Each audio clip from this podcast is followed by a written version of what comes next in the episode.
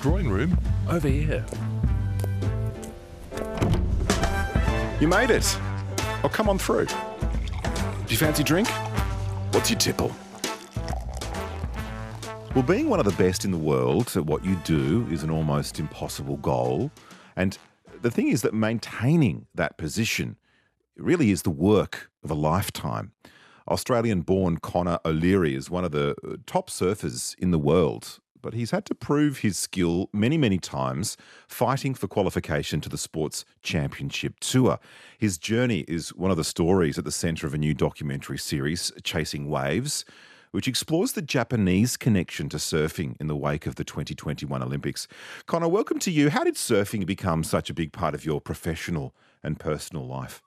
Hello, thanks for having me. Um, yeah, I mean, I was very fortunate as a young a um, from a young kid to have two parents that absolutely adore surfing. Um, Mum who who competed professionally uh, growing up in her you know 20s and 30s, and Dad just loving the ocean and and everything about it. So it was a good uh, lifestyle to grow up in. You know, I just kind of jumped in the car when they used to go uh, up and down the coast, east coast of Australia, to go find waves. And yeah, I used to just spend most of my time on the beach, which was pretty good. So I can't imagine uh, you would have been allowed to do anything else, given uh, the surfing of both of your parents. What what makes a good wave is uh, through watching surfing documentaries, hear a lot of rhetoric around competition surfing.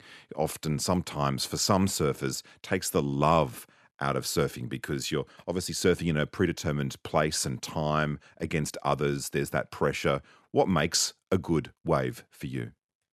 I think as surfers, we we never can catch the same wave, and I think that's why uh, surfing for myself and surfing for a lot of people who love it uh, are so addicted to it is that unpredictability of you know what's the next wave that we're going to catch going to going to look like so yeah, I think that's the most addictive part of it is we never catch the same waves, and uh, you know we could either get one of the worst wipeouts, you know, on the next wave we catch, or I could have one of the best experiences uh, on a on a wave. So yeah, that's that's the most addictive part for for all of us. And yeah, being able to to compete professionally in surfing, um, yeah, has its up, ups and downs. You know, you can't uh, you just try and control all the controllables, and um, yeah, the oceans are a very uh, spiritual thing. So it's just a matter of leaving the rest up to the ocean and um, let letting her do its thing and just trying to adapt to, to what she brings at you. This documentary focuses on the Japanese connection to surfing. Your mother is a part of that. That's obviously a, a big part of your heritage. But is it fair to say it's taken you a, kind of like a while to embrace it? Yes, for sure. I mean, it's you know, the Australian culture growing up, um, where I grew up in Cronulla, there wasn't too many uh, there wasn't too many multicultural kids at school and and I was just I'm not that overly confident. I was never that confident kid growing up. So I was just trying to to mold into the society and mold into all my peers, um, just so I wasn't that center of attention and that person that people looked at. And um, yeah, so it, it was a weird thing for me as a kid. I kind of put my Japanese heritage a bit on the back burner uh, due to just wanting to fit in and just wanting to be like everyone else. Um, which I look back and now and go, you know, that was pretty silly and and all that. But yeah, being a kid, I was just that shy, shy little grommet who just wanted to to go surfing, play soccer, and um, and fit in. So yeah, the Japanese heritage definitely uh, was was a little bit on the shy side. Um, I didn't really tell too many people for sure. Well, that really has changed, hasn't it? Because in the last few years, you've made the choice to put the Japanese flag on your wetsuit alongside the Australian one. So, does that mean that you now represent both uh, cultures when competing?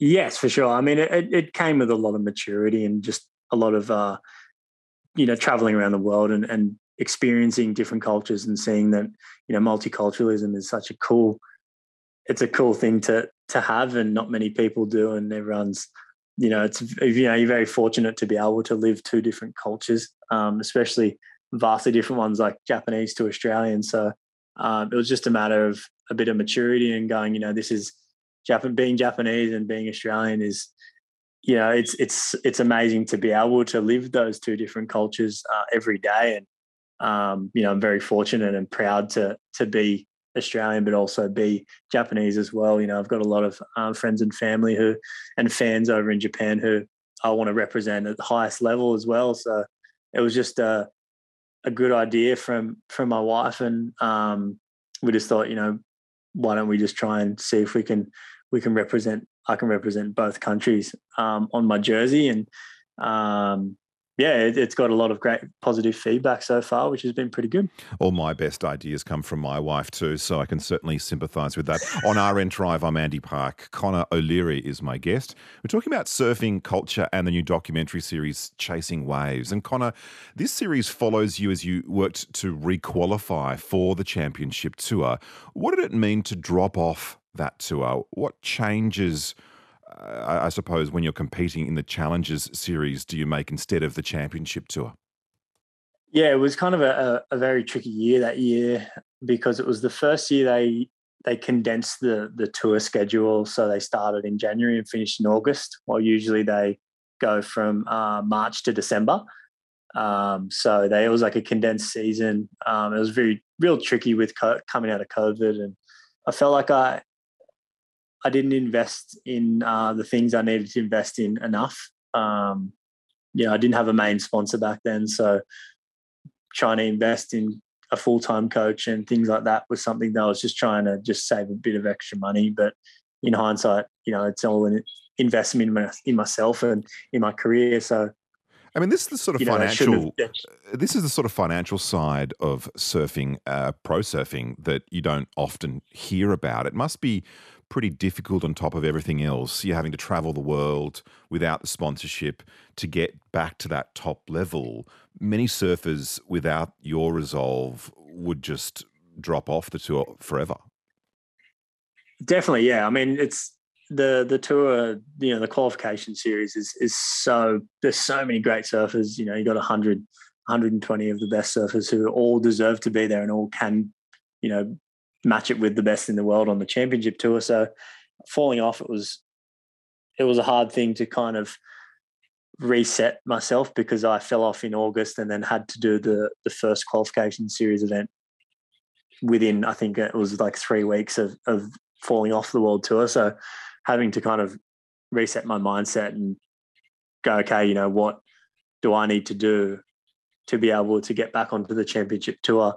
In those from August to December um, for the, the, the year after. So yeah, it was just a matter of just figuring out what I need and investing. And you know, like I said before, using using that mindset of putting it's an investment in myself and my career. Um, that's when I hired a, a, coach over in the Europe for the first qualification series events, and um, yeah, it was just great to to do that and have a second opinion and have someone there that's that wants to help me, and um, it led to, to great things throughout the rest of the year. Surely turning something that is a passion and, in fact, almost an art form, uh, such as surfing, into something competitive and uh, financially stressful. There's a lot of time away from your family. Were there ever times where you just loathed to put the wetsuit back on and to go out into the waves? Definitely. You know, I'm, I'm at the end of the day, I'm, I'm only human. Um, you know, we all have our negative thoughts and and things like that, especially when you're in the worst parts of of my career were definitely that that moment when I fell off um, in 2021. So yeah, it was, you know, I'm only human. There's negative thoughts that go through. It's just a matter of how quickly I can um, adapt to and accept the fact that, you know, yeah, things are tough, but there's a, there's two ways to go about it. You know, I could quit and give up and and do do it the easy way, or I can try and do everything in my power to to change it around and and change my mindset and get back on tour. So. Um, well, the other thing is you had yeah, the film, yeah, yeah, the film crew there the whole time as as well. I mean, the other yeah. surfers pulled out of filming because of the pressures. You, you kept going. Why? I don't know. I just thought it was a great thing to be able to document, um, not only for myself but for for the world to see the qualification series is a very tough, uh, grueling series. So that you know isn't overly publicized. So to be able to show the world that um, you know the that I'm like I said before, I'm only human. You know, I go through my great times, I go through my worst times, and to be able to show that to the world um, is, you know, yeah, is what I wanted to show, and um, yeah, that I'm I'm glad that I definitely uh, had had the film crew traveling around for the the rest of the year with me to be able to document all that. There's su- such great talent uh, in the surfing world coming out of Japan at the moment, and um, if they can see that there's someone you know representing Australia, but also representing Japan at the highest level, I hope um, you know they look at that and they can aspire that if they with hard work and dedication they can uh, get to to where I'm at as well. So that's the uh, that's the message I'd love to send out to people. Um, I'm only a a uh, surf school, learned a surf school coach that just wanted to to do his best in surfing, and here I am. So it's been great. that's the dream big message for sure. Well, I, I certainly wish you the best for 2024 and your uh, bid to represent in the Olympics. I'm sure you will. And thanks for talking a bit about the rawness of what to the rest of us seems like an absolute dream career. Thanks for your time, Connor. Thank you, Andy. Thanks for your time as well. Connor O'Leary has been my guest on RN Drive. Connor is a pro surfer and one of the athletes featured on the documentary series Chasing Waves, which is out now on Disney Plus.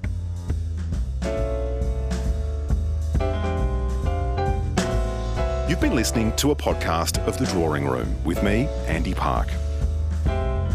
For more great conversations, search for The Drawing Room on the ABC Listen app or wherever you get your podcasts.